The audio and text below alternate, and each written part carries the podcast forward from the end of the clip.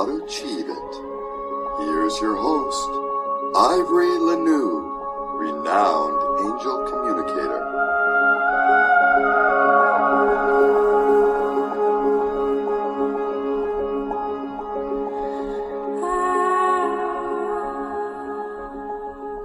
Do you want to know more about angels?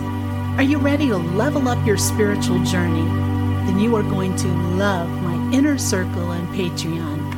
Membership includes great benefits like virtual workshops, mentoring programs, topical videos, interesting posts, a supportive, like minded community, discounted sessions with me, and access to a library of videos and posts on topics you care about, like angels, spirituality, healing, and personal growth. Join and begin your spiritual expansion today. That's the Angel Room Inner Circle on Patreon. Hello, Merry Christmas to you. Today's topic here in the Angel Room is Mother Mary. Before I start with that, I want to say a special hello to my listeners in Sydney, New South Wales, Australia. So happy to have you here with me. Thanks for joining in week after week. Um, let's get into this because I have a lot to talk about today. I thought this would be the perfect day to talk about Mother Mary, one of the most holy figures in the world, and let you know a little bit about her her life before Jesus after she had Jesus, you know, on, and up into her death. So, if you ask someone to name a famous Mary, they're almost certainly going to mention Mary, Mother of Jesus. She's perhaps the most famous Mary in history, even an object of worship for some. It's not difficult to relate to her story. Think about something like this happening to you now. You might think, what just happened? Why would God choose me? I'm not ready to be a mom. I, I want to enjoy just being a wife for a few months. What will all of my friends and family think of me? Will my fiance believe that I wasn't unfaithful? I don't want this. I know it's supposed to be a blessing, but I don't want it. It's not what I wanted for my life. Oh, Whatever plans Mary had for her life went out the window that day. She was going to be the mother to the Savior, and it wasn't going to be smooth sailing. Why she's called Mother Mary? Actually, she was named Miriam after the sister of Moses. Why do we call her Mary? Miriam is Hebrew, while Mary is a New Testament blend of two Greek names, Miriam and Maria. Mary, with Joseph, protected Jesus from another jealous king, Herod the Great. One meaning for Mary is wished for child, and she certainly cared for a most important child whose safety was under threat from murderous authorities. Mother Mary was worshipful, faithful, and also courageous. There's some prophetic roots about Mother Mary you might find interesting. The prophecy of Isaiah foretold that a woman such as Mary would emerge one day to give birth to Israel's wished for child, their Savior. Therefore, the Lord Himself will give you a sign. The virgin will conceive and give birth to a son and will call him Emmanuel. Mother Mary loved God and wanted to serve Him with all her heart. Luke recounts how Mary was told by the angel that she would become the mother of Emmanuel. I am the Lord's servant, Mary answered. May your word for me be fulfilled. Where was Mother Mary from? She was probably born in Nazareth during the reign of Herod the Great. That reign lasted from 37 to 4 BC. Mary spoke Aramaic with a Galilean accent, according to Matthew and also had contact with a multilingual world where soldiers spoke Latin, Greek was the language of business and education, and Hebrew was the language of Jewish religious life.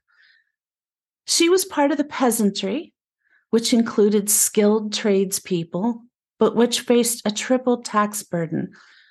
They paid Rome, Herod the Great, and to the temple. Typical family homes at that time consisted of three or four houses of one or two rooms each, built around an open courtyard. And in that courtyard, relatives shared an oven, a cistern for water, and a millstone for grinding grain. It is also where domestic animals lived. Mary would have spent most of her time doing housework chores, including strenuous physical work.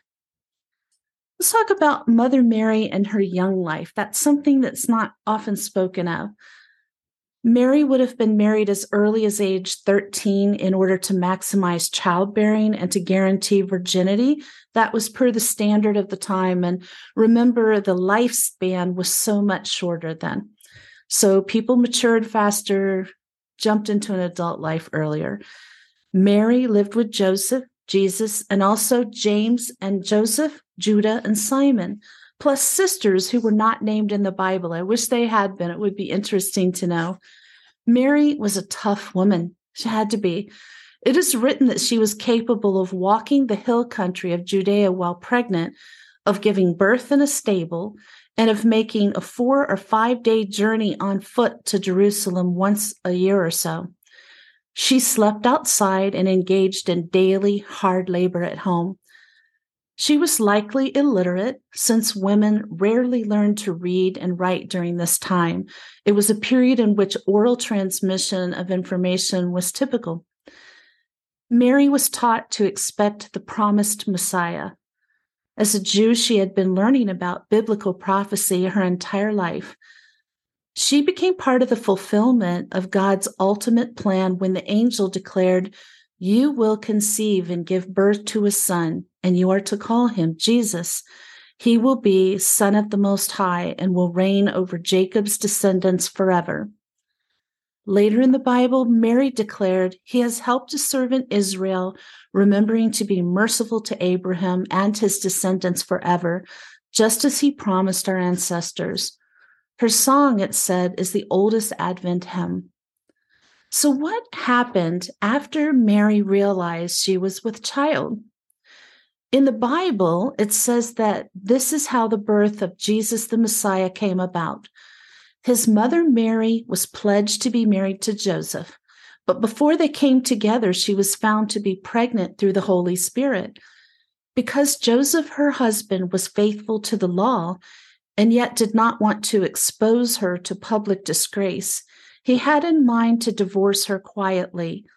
Clearly, Joseph was a good man he followed the law and he had the right to abandon Mary for being unfaithful, but he didn't want to ruin her. Imagine how the conversation between Mary and Joseph went down when he found out she was pregnant. Did she tell him, This isn't what you think? And he didn't believe her? Did they argue? Did she cry? Did he cry? However, the conversation happened, we know Jesus, Joseph had decided to leave her. He didn't want to ruin her reputation and social standing, and he wasn't going to stick around after she got pregnant with a baby that obviously wasn't his. It took an angel of the Lord in a dream to convince Joseph that he didn't need to worry about taking her as his wife and that the child was from the Holy Spirit. I'm so glad that Joseph was part of God's plan and Mary didn't have to be a single mother. In that time, that would have been more than a nightmare. Let's talk about Mother Mary and life with Jesus. We don't know much about Mary because the gospel is Jesus' story, not hers. We might surmise that because before Jesus' resurrection, Mary must have been confused after all, Jesus began his ministry by offending the people in the synagogue at Nazareth, and he continuously upset the Pharisees.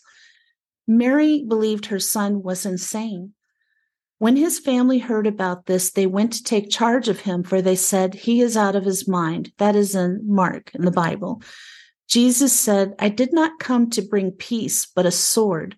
For I have come to turn a man against his father, a daughter against her mother, a daughter in law against her mother in law. A man's enemies will be the members of his own household.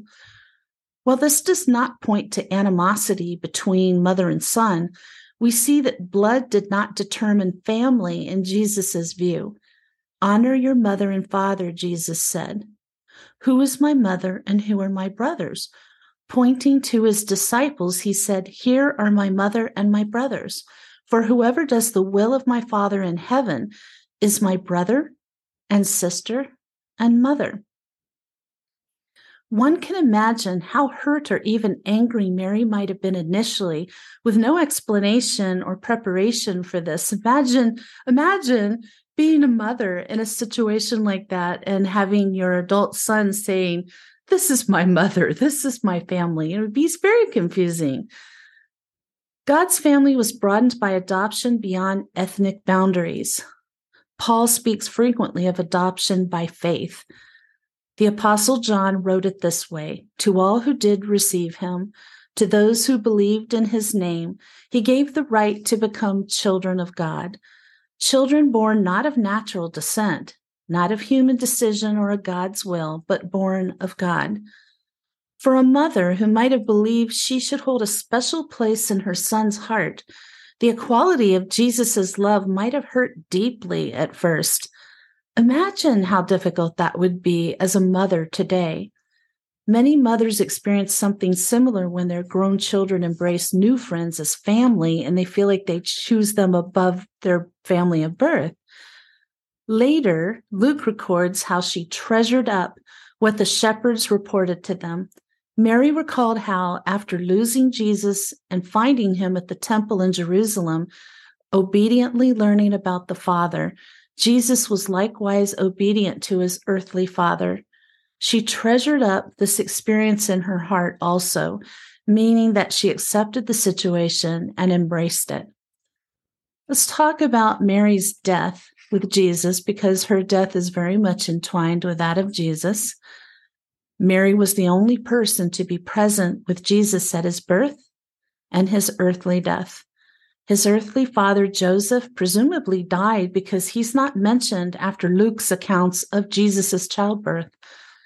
The Bible states when Jesus saw his mother there and the disciple whom he loved standing nearby, he said to her, Woman, here is your son. And to the disciple, Here is your mother. From that time on, this disciple took her into his home. By these words, we know that Jesus cared deeply and personally for his mother. And we see that Mary witnessed the last hours of Jesus' life. At that time, she was probably close to 50 years old, well beyond the age at which most women in that era died. One can only wonder at the torture she experienced watching her eldest child die and whether the angel's words from three decades earlier haunted or comforted her. In my work, I work with every day with people who've lost their children, sometimes in childhood, sometimes in adulthood, and the pain, I can feel the pain that they go through. And they didn't have the comfort of knowing that God was involved in the situation or that Jesus and angels gave them messages about them it's just pain. And it wouldn't have been any different for Mary. I, even knowing that this was a blessed event and it's the way the Lord wanted it, it would still hurt her very deeply. She might have been one of the women at the empty tomb, but these women have not been definitively identified. Mary Magdalene, Joanna, Mary, the mother of James, and the others with them encountered angels at Jesus' empty tomb and told this to the apostles, but Mary, mother of Jesus, is not specified. Mary was still alive when the new church emerged. Luke said that she was in the upper room in Jerusalem with the 11 remaining apostles and a group of over 100 people. And that's what I mean about her death being entwined with his, because her death just ignited a deeper fire within her to continue her son's work, to continue his mission and, and continue spreading the word that he came with. Let's talk, I want to talk about what's called the falling asleep of the Holy, Holy Mother of God. The document written in the voice of Saint John the Evangelist recounts how the archangel Gabriel came to Mary as she prayed at the Holy Sepulchre, the tomb in which Christ had been laid on Good Friday and from which he rose on Easter Sunday. Gabriel told the Blessed Virgin that her earthly life had reached its end, and she decided to return to Bethlehem to meet her death. All of the apostles, having been caught up in clouds by the Holy Spirit, were transported to Bethlehem to be with Mary in her final days. Together, they carried her bed, again with the aid of the Holy Spirit, to her home in Jerusalem, where on the following Sunday, Christ appeared to her and told her not to fear, while Peter sang a hymn.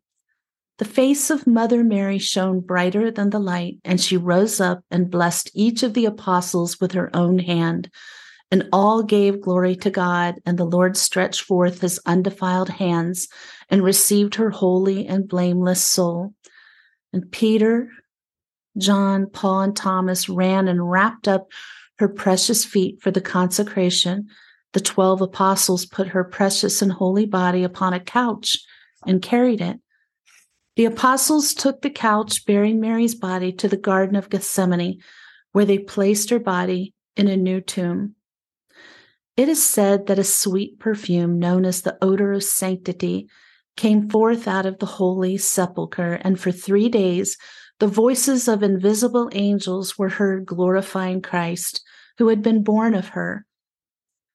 Her being the mother of Jesus made her a holy vessel, and that was never forgotten. When the third day was ended, the voices were no longer heard, and from that time forth, all knew that her spotless and precious body had been transferred to paradise. The falling asleep of the Holy Mother of God is the earliest extant written document describing the end of Mary's life. And as we see it, it indicates that Mary died before her body was assumed into heaven. After that time, history says no more about Mary, the mother of Jesus. She lived through every gamut of emotions a mother can face and was even loyal to stay with her son as he died on the cross, and how extraordinarily painful that had to have been for her. But she was there for her son, as any one of us would want to be for our child. I'd like to talk about visions of Mother Mary. It's something um, that's been very dear to me, even as a very young child. My favorite movies were ones about the children who saw Mother Mary and she spoke to them, and you know, Lourdes and and different places in the world where children would repeatedly see Mary and receive messages. I could feel how holy that was in my heart, and I was just absolutely enchanted with those movies. Apparitions of the Virgin Mary, inspiring wonder and devotion among millions, have been tracked for centuries. From a village in Rwanda to a rock cave in France, sightings of the Virgin Mary have been reported across the globe since 40 well, AD 40. The Catholic Church has recognized some visions of the Virgin Mary. These include sightings in 1531 in Guadalupe, Mexico, in 1830 in Paris, France, in 1846 in La Salette, France, in 1858 in Lourdes, France, 1917 in Fatima, Portugal, 1932 to 1933 in Beauraing, Belgium, and 1933 in Banneux, Belgium. Her last claim of a public apparition was in October of 1950, and it drew 30,000 people. And many, many people want to see Mother Mary. I, I understand. Her words at her first recorded sighting were The world can only be saved through peace, but the whole world will have peace only if it finds God. Reconcile yourselves, be brothers.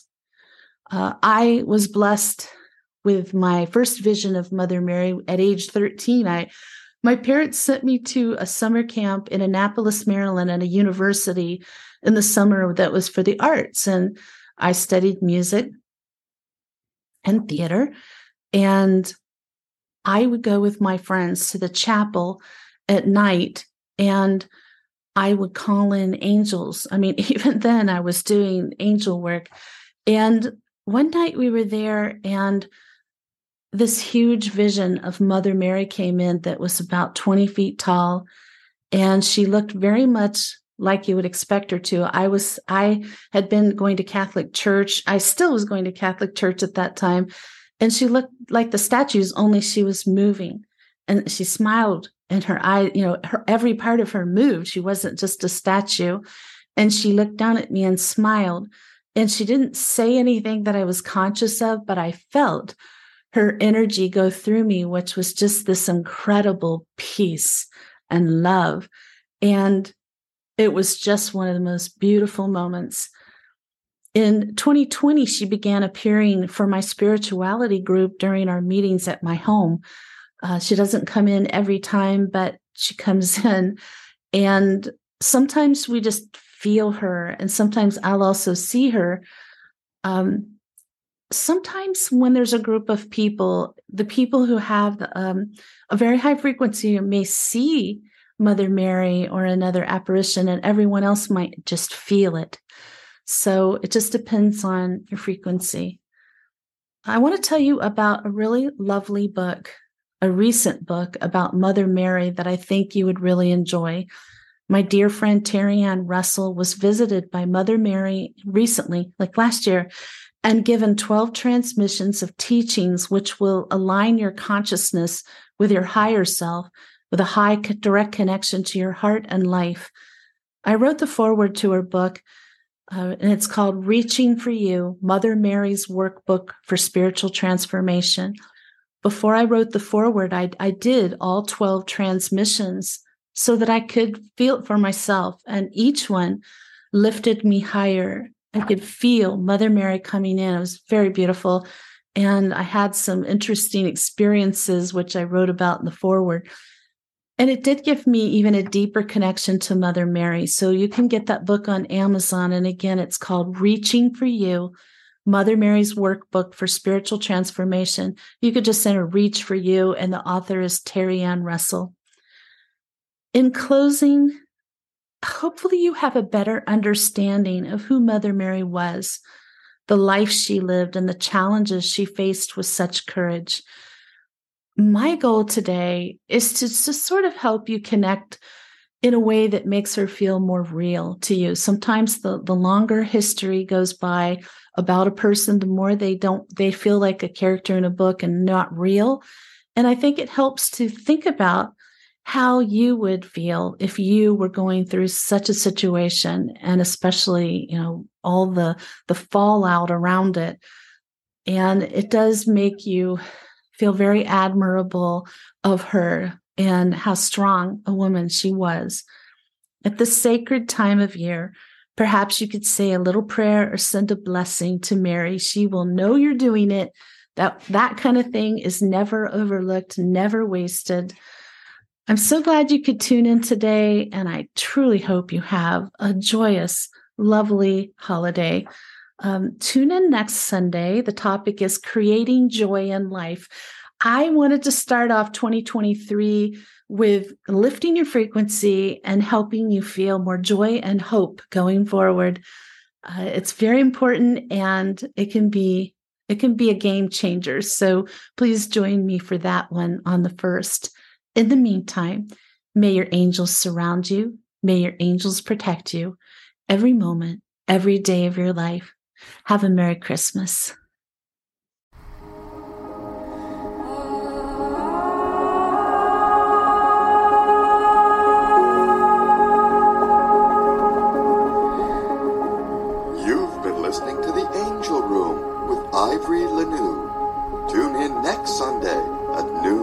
Arizona time for another enlightening episode.